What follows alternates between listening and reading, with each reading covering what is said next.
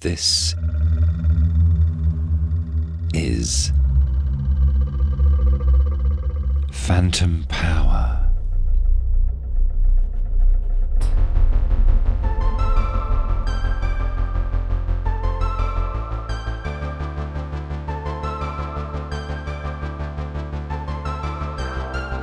A woman's voice on the radio. Radio. A simple phrase, yet one that continues to carry a heavy historical and cultural weight. A woman's voice. The sound of my voice, I think, is usually higher. I thought that I had a really kind of childish pitch to my voice. It's like nails on a chalkboard. Nails on a chalkboard. Oh, I'm biased against myself, I guess.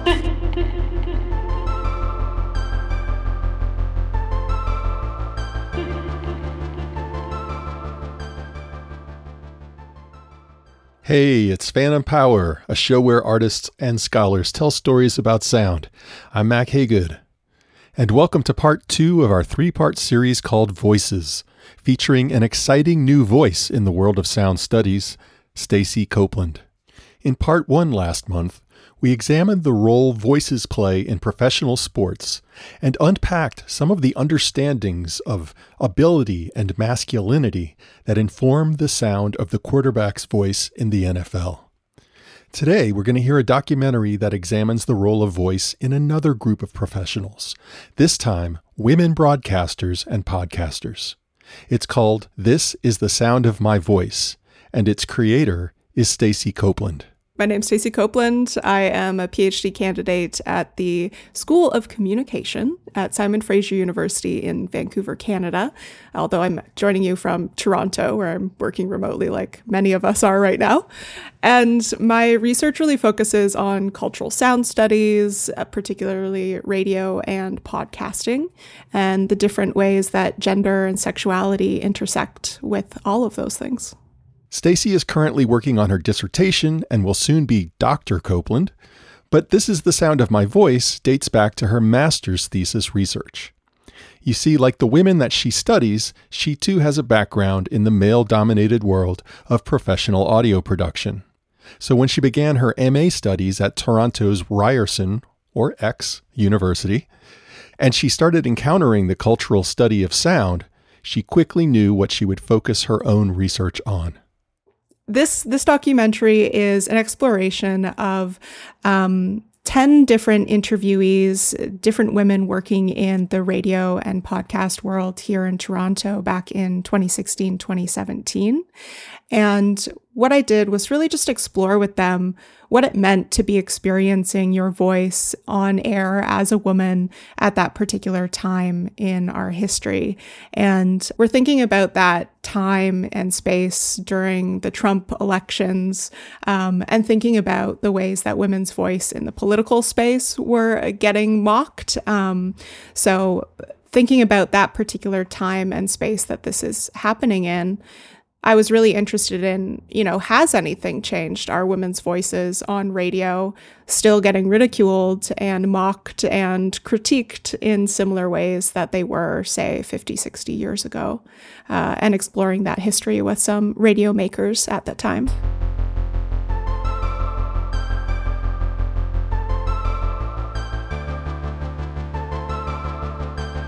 The documentary was originally in three parts but Stacey graciously edited a shorter version for this episode of Phantom Power. But before we give it a listen, I wanted to learn a little bit more about the backstory to this project. So let's talk a little bit about audience because, you know, you were doing your master's thesis. Um, so your primary audience for a master's thesis is your thesis committee. yes. And if you if you're really lucky, maybe a couple of nerds in future years might take a peek at it at some point, you know. Uh, but you also created this community radio radio piece. So how did you think about audience, this kind of dual audience in this case? Yeah, it was something that I was trying to grapple with, and I think hopefully I've gotten a bit better at. This was really my first foray into dealing with what it means to bring scholarship into a more public space through radio and podcasting, um, which, as you know, I am very much invested in these days uh, across all of the work that I do. And and so when I was first approaching doing the audio documentary, I just thought about it really as an opportunity for me to explore recording in this way, explore bringing some scholarship in. I hadn't really thought too seriously about who would actually be listening to it. I, I presumed maybe just my committee. Um, but when I saw the call from the scope to to commission documentaries, I thought, well, this is a great opportunity to bring it to the wider community as well, the community of Ryerson and um, the downtown Toronto area as well, where that radio station is located. And so that made me think a bit more about the language use for sure. Mm-hmm. I still think it's a little too scholarly. There's a lot of like me quoting academics in it, a bit too much, I think, uh, for a regular radio listener. But again, it's campus community radio, so they're a little bit more forgiving on different styles and variations. I think ultimately what uh, I had in mind was someone like myself, someone who was maybe in graduate school or was curious about the idea of gendered voice in radio, yeah. maybe coming with a, a bit of knowledge, but being able to access this even if they hadn't really dove into the subject yet.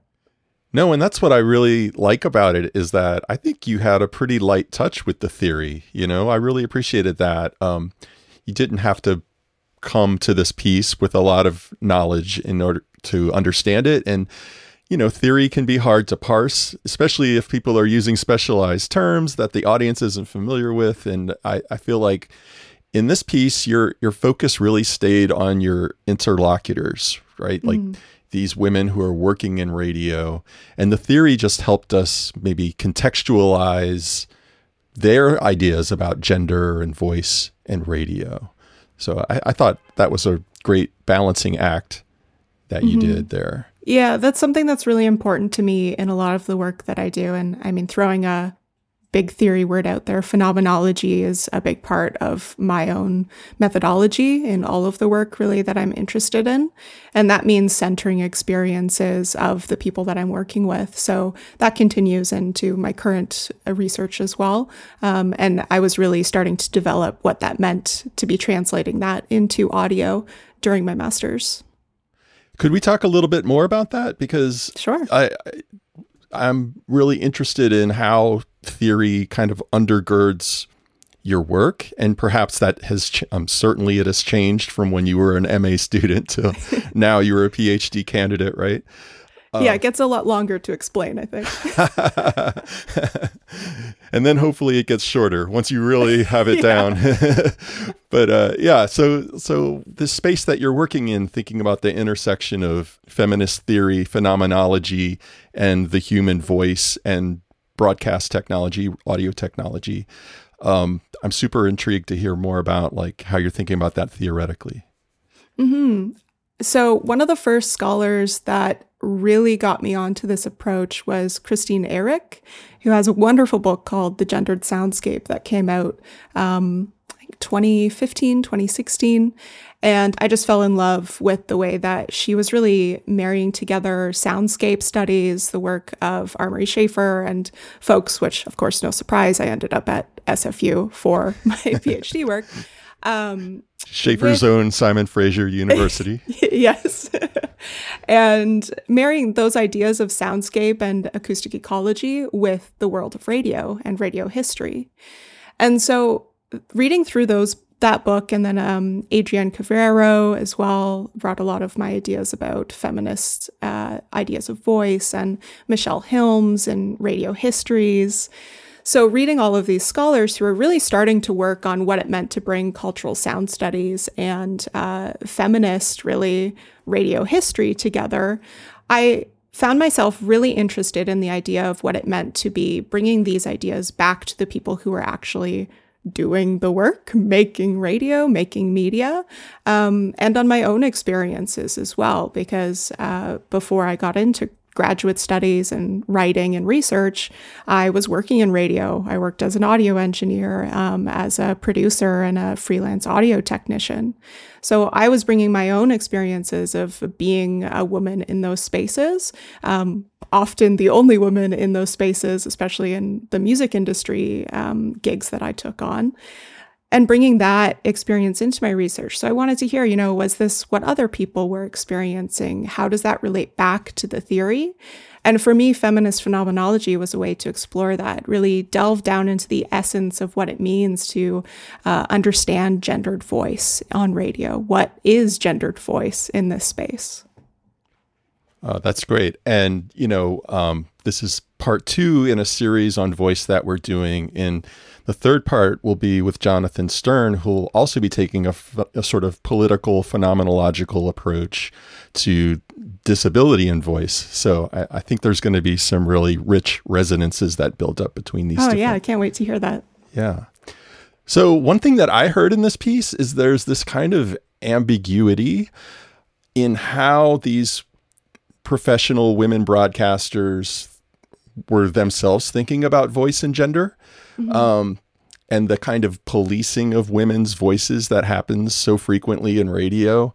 And at one moment, you know, they seem to very clearly attribute the policing to sexism and an ideological kind of listening on the part of their male colleagues and their audiences, right? And then in the next moment, they'll sometimes kind of like crossfade into attributing it to the sound of the voice itself. They'll say like mm-hmm. a high pitched voice is just bad, you know, doesn't sound pleasant or or what have you.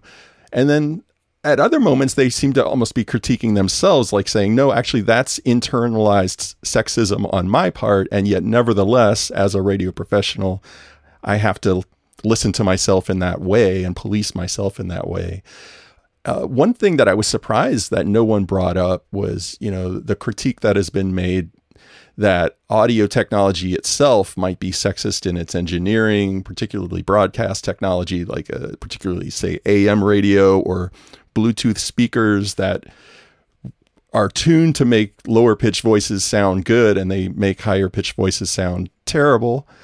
So I'm wondering, like, this kind of ambiguity. Did you did, did you hear that too? What did you what did you make of that? Yeah. So listening back to it now, and it's something that I didn't think as much about back then because I was really invested in get just digging right into the idea of gendered voice. And uh, now listening back, it makes me think a lot about um, a concept I'm working with more now, which is the feminist embodied ear, which comes from um, the embodied ear from Jennifer Stoever's work, and of course thinking about Dylan Robinson's Hungry Listening as well, and this idea of um, the listening ear as being very much embedded in the same patriarchal, uh, heterosexual, white, cis world that a lot of our media has been historically produced through. And I think that's kind of what we're hearing these women flip flop back and forth between is their own personal experience and what that seems like, but also their trained ear. So the way that their ear has been trained to hear in certain ways um, and trained to hear certain voices as ideal or as good for radio. Um, and you can hear that switching off and on in in their minds. And i think we all do that right? If you're a critical scholar if you have a critical ear you you might come to listening to a radio show and be like oh i love that voice. And then maybe go wait well why why do I love that voice so right. much? Why do I think this is a radio voice? Where does that come from? Um, and so that's something I've been thinking a lot about now uh, and listening back to it for sure. And then, yeah, of course, the the idea of sexist technology is one I think we've got some great scholars doing work on now um, and has come up in a lot in the last few years. But yeah. it do, it is does come up in my longer master's thesis, but didn't come up in conversation uh, with my my radio subjects. So that's why it didn't make its way in because I wanted the documentary to ultimately reflect back on their perspectives and experiences rather right. than just my own as a radio scholar. No, and that's what I really appreciated about it that how focused it was on their perspectives. Great. Well, what are you up to these days? So Well, uh, deep into the PhD candidacy. So I'm halfway through writing a big research project right now on queer and feminist radio, uh, sound work as well. So two historical lesbian feminist community radio shows here in Canada are the kind of the foundation for my work. And then I'm also talking to contemporary queer feminist podcasters. And really the idea is to get a sense of what queer feminist sound work is. What does it sound like? How is it made? Um, how is it conceived by the people who are doing it across different generations and histories this time? Fantastic. Well, I look forward to reading that and I think our audience is going to really enjoy what we've got up right now, which is This is the Sound of My Voice by Stacey Copeland.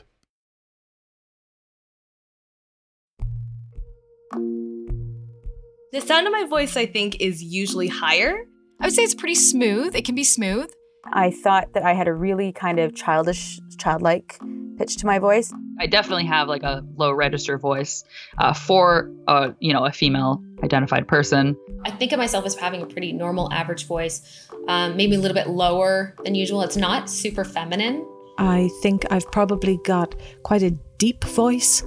I think now my voice is pretty average. There's a sort of a, a mischief about it sometimes. Uh, my voice is, I, I feel like a little unique. Um, especially for a woman, I feel like uh, I certainly like my whole life I've always been kind of told like Siobhan, you have a very bizarre voice, or like you have a really weird voice.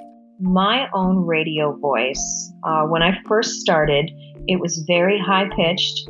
I did need some training because I just had a habit. I talk really high. People tell me randomly that I have a good radio voice, so I feel like I'm not 100% sure what it means because I just have this voice people tell me I sound like a person on radio, but I don't hear myself that way at all. And I never have. I've never heard my voice be like, I belong on the radio. That's not the way it is at all. I would describe myself as like an average person, to be honest with you, like just an average voice. I have no judgment on my voice. My voice is my voice. People might like it or they may dislike it, but that is the one that I have. It doesn't change. This, this, this is the sound, is the sound of my voice. Of my voice.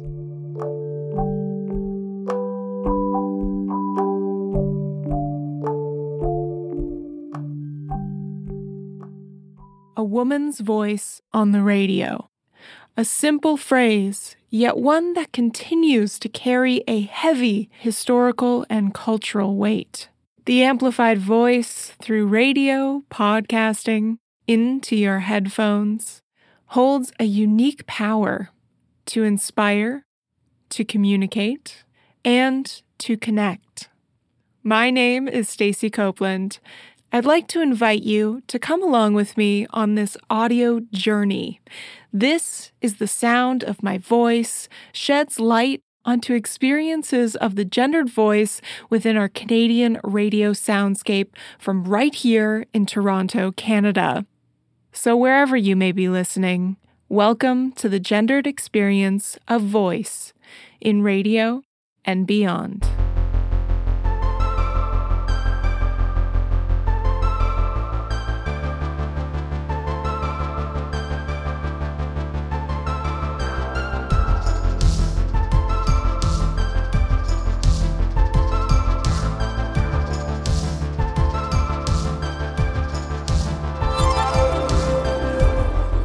In our hypervisual world, from televisions to smartphones, there is something inherently authentic and deeply human about the voice extended through sound.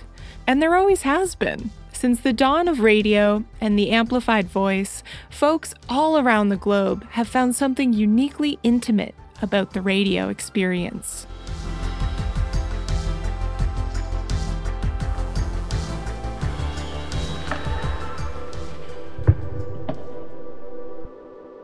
The ideal radio voice.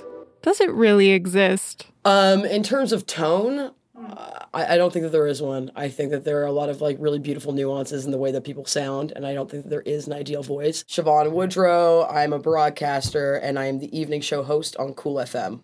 I think the ideal voice is relaxed. I don't really care what you sound like, but if you sound friendly and relaxed and relatable, that's what I like to hear. Uh, I'm Kat Callahan. I am a radio announcer, although people will say it in a bunch of different ways. I will call myself a radio announcer um, at Z1035 specifically. Honestly, just true to oneself. I mean, sure, you have to be clear, um, obviously, but one can even argue that that because there's people who have had speech impediments, for example, that are still very um, you know that have had a lot of success in the industry. But i think true to oneself like voice not not fake. Don't mm-hmm. fake anything. With an abundance of choice in what we listen to, in what we choose to add to our mediated soundscape, perceptions of low, deep, masculine voice as preferred or ideal for sound work are beginning to become a standard of the past. Across the globe, from Japan to Sweden to Canada, the gender norms and expectations of the ideal voice are a direct reflection of that society's political and cultural framework. Danny Stover.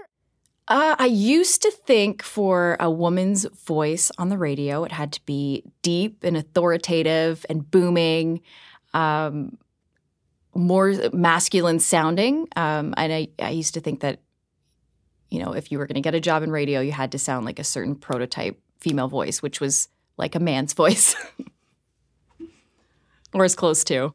Although our perceptions of what is deemed to be an ideal radio voice are changing, women's voices in public space continue to be policed, subject to higher scrutiny and judgment than their male counterparts.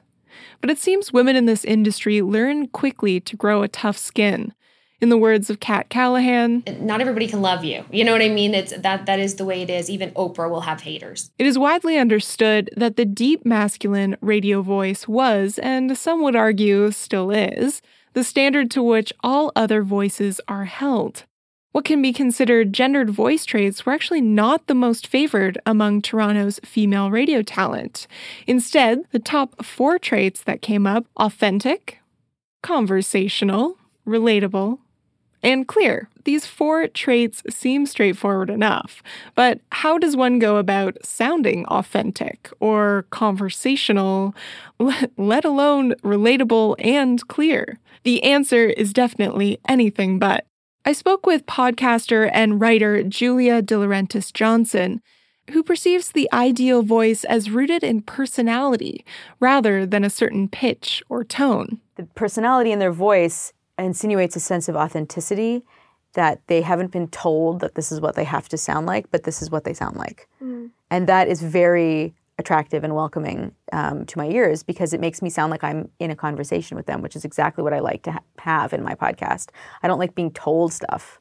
That's kind of boring. And when it comes to the sound of our own voice recorded, well, things seem to get even harder to explain. My name is Susan McReynolds. In terms of how my voice sounds, I think I've probably got quite a deep voice. um, maybe a little bit lower than usual it's not super feminine My voice is, I, I feel like a little unique. Um, especially for a woman, I feel like uh, I certainly like my whole life I've always been kind of told like Siobhan, you have a very bizarre voice, or like you have a really weird voice. People tell me randomly that I have a good radio voice, so I feel like I'm not 100% sure what it means because I just have this voice. Unlike the human ability to describe our visual appearance, the lack of common language around the voice, such a crucial extension of the body so intimate to our presentation of self, is startling. The days of the old school radio announcer are fading away, and the rise of the authentic person like you and me has arrived. But what that exactly is and what that means for gender representation in the media is still unclear. Radio veteran Stacey Englehart put it simply. There is no ideal radio voice. When I started, it was trying to sound like an announcer. Is just and and that is just out the window.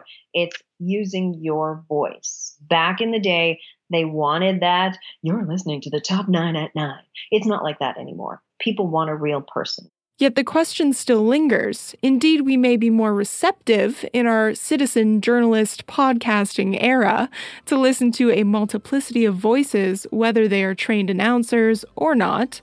But we must consider which voices are rising to the top, which voices come to represent the professional, the public, the commercial, within our broadcast soundscape, and in turn, how these voices shape our perceptions of gender and identity in the media.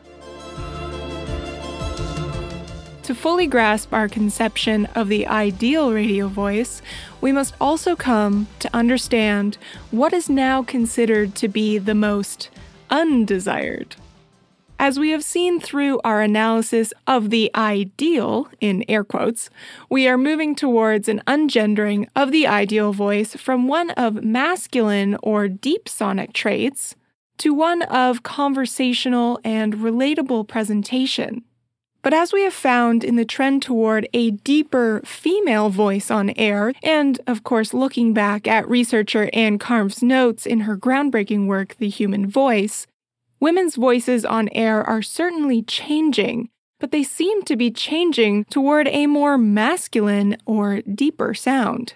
If we are to truly experience any sense of gender ambiguity as well as multiplicity among our mediated voices in Canada, voices which fall outside of these norms must also find their way onto the airwaves. The number one trait that participants indicated as undesired for broadcast is the phony or inauthentic voice. While these voices seem to be fading from the airwaves, we used to call them uh, Ronnie radio voices, like, hey, we're gonna blah blah blah. My name is Stacy Thompson. I go by Stacy on the air. And you know what? It, it's still out there too. You'll be hard pressed to find it uh, in a market this size. You know, Toronto's the fourth largest market in all of North America. This Ronnie personality is certainly one that I can draw up in my mind. That over the top, over excited sales style of top 40 radio announcer while the undesired trait of putting it on or unauthentic voice bodes well for the gender ambiguous traits of the ideal, like conversational and relatable. On the flip side, the indication of the high pitched voice as undesired by three participants brings us back to our historical propensities for the low or lower pitched voice. There's nothing more annoying than a high pitched voice on the air.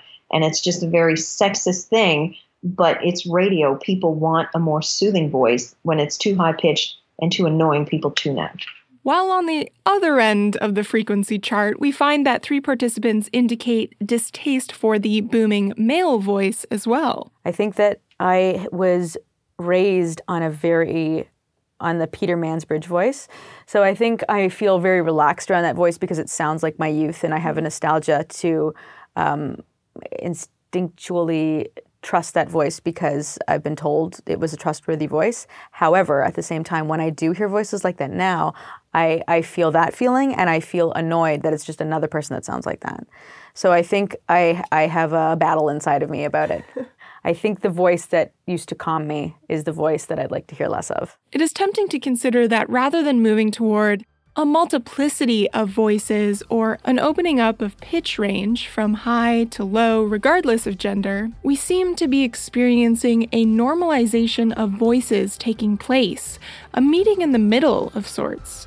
Goodbye high pitched feminine voices and goodbye low pitched masculine ones, too whether the shift towards a consistently lower female or mid range male voice will expand to include a wider range of sonorous voices and an opening of the airwaves across vocalities, only time will tell.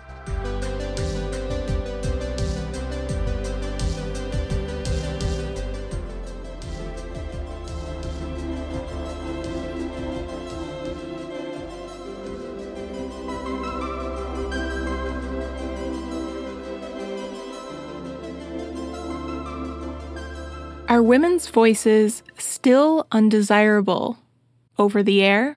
This person actually phoned and said, get those two biddies off the air. Certain stations and companies rest on those laurels of like, oh, you're a woman, you want to be on the morning show? Great, you can do entertainment and you can laugh at the host. It's like nails on a chalkboard. Oh, I'm biased against myself, I guess. and it's not even necessarily like their voice or their inflection, um, but just having them be a female. And I was asking them why there's no uh, just two women morning shows. Why is that? I don't know that it's always intentional or meant to make a woman f- feel less than, but definitely radio's not super equal opportunity. It is a it is very much a boys club. The experiences of women in Toronto's radio and podcasting industry highlight the continued policing and high level of judgment when it comes to women's voices amplified. It is through this repetition of language, gendered stereotypes, radio tropes, and other performative acts that gender inequity continues to persist within the masculine feminine power dynamic of our own construction. You tend to get the same thing time and again. Uh, oh, she has a really screechy voice, or she has a really squeaky voice, or she has a really high pitched voice, or what was it, the, the, the particular one that was thrown at Hillary Clinton? Shouty. She's so shouty. Power. Power is a central theme in the discussion of gendered politics within our modern age. Who is deemed to have the authority or ideal voice for amplification is still an ongoing struggle for the professional radio broadcaster. Not even necessarily like their voice or their inflection, um, but just having them be a female. And I think for some people, it's hard for them to hear females talking the way that females actually talk. Post feminist rhetoric claiming the triumph of equality, along with the push for fundamental rights during the first and second wave feminist movements, have recently come under fire as intersectional and third wave feminists gain increasing momentum in our Trumpian global political landscape. In the radio and podcasting realm, the post feminist dream is far from reality. Do you recall ever hearing any negative comments about other women's voices on air? Yes. Yeah. yes. All the time. Um, I mean, people make comments about everybody, right? But women, um, women specifically, sometimes I think have it can still have it harder. Uptalk, vocal fry, and higher pitched voices receive particular note as traits discriminated against related to the female or feminine voice on air. These characteristics share a common thread of historical association with younger, less educated, feminine voices, typically linked to that valley girl or bimbo stereotype. American films like cult classic Clueless can be attributed to the stereotype's perpetuation and parody of the uptalk and baby talk style of speech. Whatever. One broadcaster noted The thing that I hear the most is like her voice is so high, it's so annoying, she sounds like an airhead. Although I don't face those things, I'm very aware that other women do, and that can be quite frustrating. The pitch of your voice is no correlation with your intelligence. In contrast to uptalk, vocal fry is a distinct creaky sounding phonation or glottalization, if you want to get sciency, produced by a patterned low frequency agitation of the vocal cords when the speaker comes into their lower vocal register. Although vocal fry is tied to low pitch production and thus would be a logical product of the more ideal radio voice in relation to that low or medium pitch voice, but for the female or feminine voice, the perception of vocal fry has been found to have the opposite effect. Young adult female voices with vocal fry are perceived as less competent, less educated, less trustworthy, less attractive, and less hireable. Another theory is that the rise of vocal fry among English speaking young females may be just another way in which our voices are changing generation to generation. But as Ira Glass, host of NPR's This American Life, pointed out, men do it too. He admitted to his own voice often including the much despised creaky phonation, but while his female staff members received hate mail about their vocal fry, Glass, as a male identified radio voice, seemed to be immune to the phenomenon. While the women of NPR's This American Life receive negative comments for their creaky speak, one of the young participants in my study actually indicated they don't mind vocal fry at all.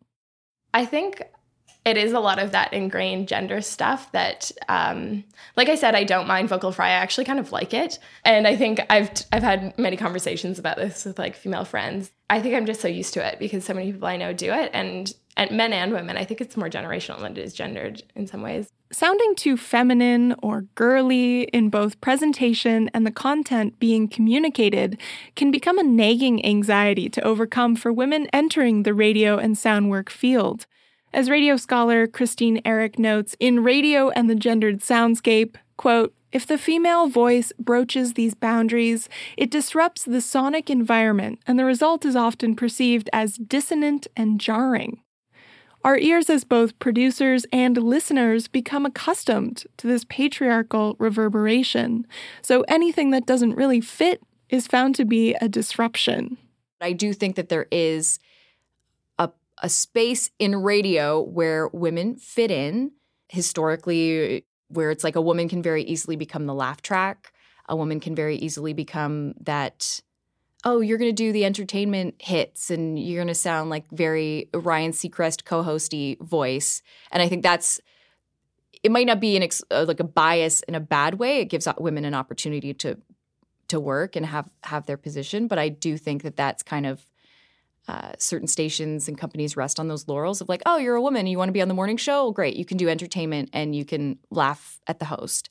And so those are where I think there is a bias. That there is a kind of like, oh, you here's where you fit because your voice sounds this way. So I would say that that it's there. I don't know that it's always intentional or meant to make a woman f- feel less than, but definitely radio's not super equal opportunity. It is a it is very much a boys club. Perceptions of gendered topics on radio, such as entertainment hits, can be traced back to the creation of women's programming. As noted by radio scholar Michele Hilmes, the growing number of radios emerging across America in each and every home made the medium a logical choice for women targeted programming.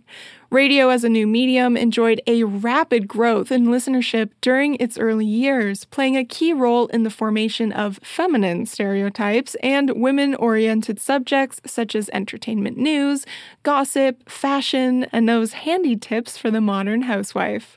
Although such subjects continue to have a widespread appeal, the gender division of what is considered feminine lowbrow media versus the masculine highbrow media subjects, politics, art, and culture, really projects division of binary gender norms that not only affect women but men as well and discourage men from engaging in topics or employment still seen as women's work.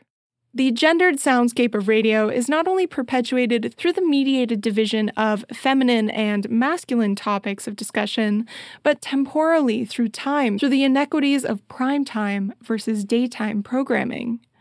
Unlike the realm of television, which relegates prime time to the evening hours, terrestrial radio hits its peak listenership during the early hours of the commuter drive.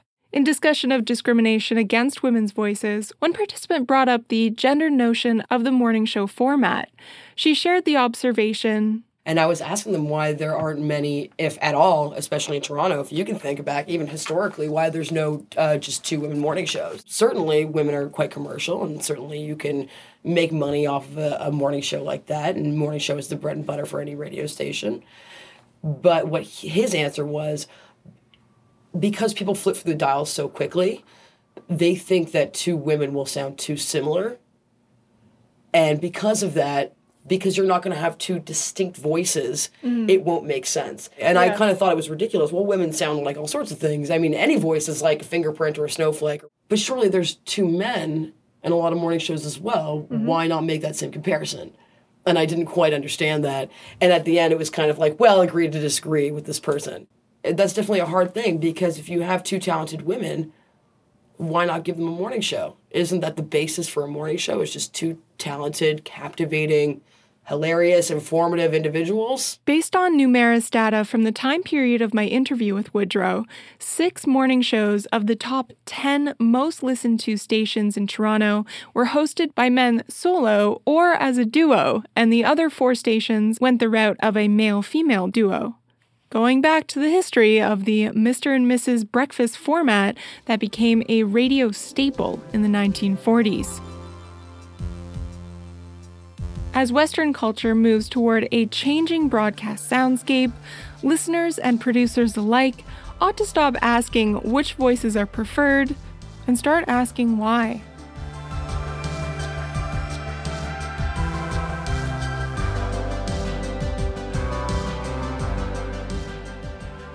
When you present your voice, you open yourself up toward each and every listener. The sound of your voice carries with it traces of age, sex, gender, sexuality, and many more facets of your collective and individual identity. As feminist phenomenologist Adriana Cavarero reminds us, when the human voice vibrates, there is someone in flesh and bone who emits it. In contrast to early media theories of disembodiment and play acted voice through electronic mediation, women in Toronto's modern sound work industry experience their voice as an undeniably embodied extension of self. Who I am on the air and who I am in the halls and who I am if I'm out in, at a public event and stuff is all pretty much the same. I'm going to sound the same if I meet somebody in, in person or if I answer the phone in the control room. While in the same moment, they are aware of the performative aspects of their voice on air. It just kind of happens when the mic's on, when my headphones are in, when I'm in the zone and I feel on. That's when this version of myself comes through. Mm-hmm. Is this your radio voice? I now I'm I'm really confused. Like I'm trying to think: is am I putting it on? Yeah, I think there's there's more of a projection. Um, there's more of trying to speak uh, succinctly and trying to get across a message uh, I'm very aware of how many ums and ahs and likes, and I I hear them. So I don't think this is my true radio voice, but it is more of an interview answering questions voice.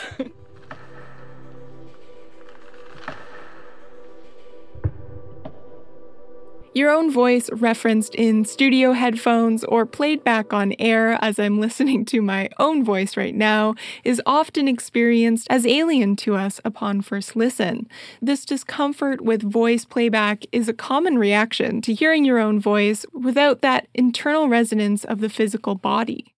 While some participants indicated a continued alien experience of their voice even after several years on the air, others experienced a shift towards a certain level of comfort and acceptance in hearing their own voice amplified. Yeah, my, my voice has kind of gone through a process of of just hearing it more, listening to yourself more. Like you really do kind of realize what you rely on, what your weaknesses are, what your comforts are. And I think just more listening to yourself you learn what they are and you can kind of adapt. And in the moment, you can change things. And yeah, I think it's, I honestly think it's just listening and working every day and uh, just realizing what sounds good and what doesn't sound good. This comfortability with their radio voice in relation to their own perception of self is not only an understanding or recognition that, yes, this is the sound of my voice, but an understanding of the radio voice as part of their gendered performativity and identity construction. You might recall the theme of authenticity, the key term in the understanding of the voice and of identity. And authentic emotion through speech and voice has been proven to be orally recognized as distinct from play acted emotions. Researchers Drolet, Schubotz, and Fischer, in their 2011 study on the subject, found that participants reacted more to authentic rather than play acted emotion. Interestingly enough, their study relied on voice recordings from a German radio archive. The use of radio archive material for their research furthers this connection between sound work and authentic presentation.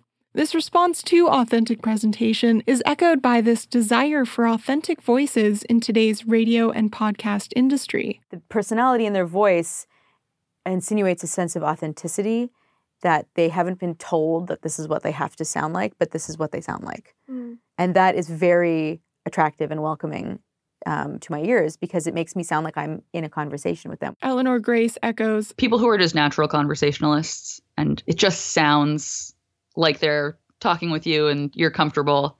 Um, that's the number one thing that I look for. I'm not sure if that so much is a is a type of voice as much as it is about you know your delivery uh, and just like how authentic and personable you sound when you're on the radio. Our modern media industry thrives on this call response model, furthering the desire for and acceptance of authentic conversational voices because listeners feel like they really get to know these radio broadcasters. We follow them on Instagram, we chat with them on Facebook, and listen to them every day on our morning drive, our drive home, or maybe during our workday. As a broadcaster in her early years, Siobhan Woodrow sees this rise of social media as clearly having certainly something to do with it. The it here being the desire for authenticity in the voices we hear extended through radio and podcasting media. Woodrow goes on to say I think because we're so curious about looking into people's lives and, uh, you know, people like Instagram stars, YouTube stars, like people that are, are just regular everyday folk but they're kind of famous. And I think that you want all of your media to reflect that to a degree. So even though I'm in a very old, old profession, it has to keep up with the times and, and, and reflect what's going on right now, which is really that anyone can be popular and anyone can be famous. So if you have anyone talking to you, wouldn't they want to sound like your friend? Woodrow's words echo the shift we are experiencing in sound work towards this desire for a multiplicity of voices Booming, masculine voices and overly scripted voices of authority are no longer desired for local radio or conversational formats. But as the authentic voice becomes a desired sound for radio and podcasting talent, an awareness of the performative aspect of authenticity comes into our presentation of the voice on air.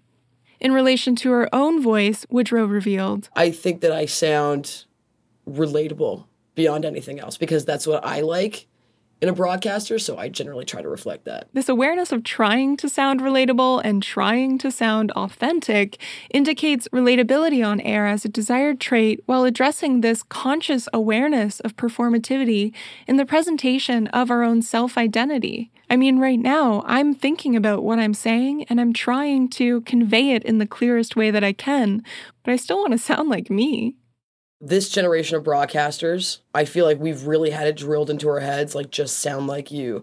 That big Ronnie radio voice, no one wants to hear it anymore. And quite frankly, I feel the same way. I don't want to hear that. I don't want to hear like somebody I don't want to hear somebody reading me a commercial when they're just trying to tell me the weather. I want you to sound like we're having a conversation, like you're somebody that I've known for years. Authenticity carries deep ties to a notion of power and of self knowledge within our unconscious. The Greek ancestry of the word authentic actually comes from authentio, which in short means to have full power over. And there is certainly power in the understanding of the amplified voice through technology. Swing host and radio personality Danny Stover explained it as such. I don't really think of it as two separate voices although I'm, I'm very aware that they are. My speaking voice is very different than my radio voice, air quotes. And because I work in an industry where it's encouraged to be yourself and to share personal experience, I don't see a very big disconnect. It's like, well, this is who I am. I'm just at work now. Listening to your own voice for a moment, outside of the chambers of your own body, as it extends over the air, aids in further understanding the ways in which others perceive your voice. This desire to understand the complex constructions of voice identity within our current digitally driven social and cultural context in turn reflects on the ways in which modern sound work women are challenging this historically masculine, heteronormative expectation of the North American radio soundscape. Like when I started working at my radio station, which is unreal to think, I was the first female radio host to ever work there. And this was only in like 92, you know? So it's just things are changing where more women want to get into the business. And I think that's absolutely fantastic. I don't think you're going to go on without a diversity of voices for much longer. And we're speaking from a, a, an extremely diverse city. Uh, it might not be quite the same every single place, but certainly if you're speaking from somewhere like Toronto, that diversity of voices is going to have to get in there for sure. I think that we have to be careful not only with racial diversity uh, visually, but we have to make sure that immigrant voices are a lot more heard on air. I think that's important. Once you start to listen, it is not difficult to locate the voices excluded from our radio soundscape. In a city as diverse and multicultural as Toronto, once you open your ears critically to the media soundscape, you have to wonder where are the immigrant voices? The voices with accents? The voices of disability? Where are the voices of our city? This is a simple question, but one that sparks a desire for change in what is perceived as an outdated medium with bursting potential for new generations. I want to leave you with one participant's answer. I really want to say that it's changing so, so badly. And I don't know that I would be wrong if I said that. I think it's going to be a slow burn.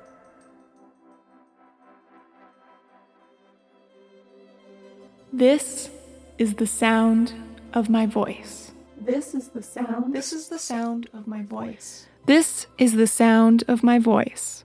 A radio thesis exploring the gendered experience of voice in radio and beyond.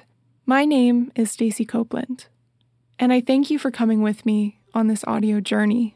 This is a production in part of my master's thesis titled The Gendered Experience of Voice in Canadian Radio and Beyond, Toronto, Canada, completed at Ryerson and York University in 2017. Thanks go out to my supervisor, Anne McLennan, my committee members and colleagues in the Communication and Culture graduate program, and a special thanks to all the radio and podcast women who took the time to speak with me about their experiences around the amplified voice.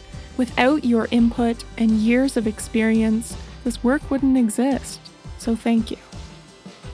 Thank you. Thank you.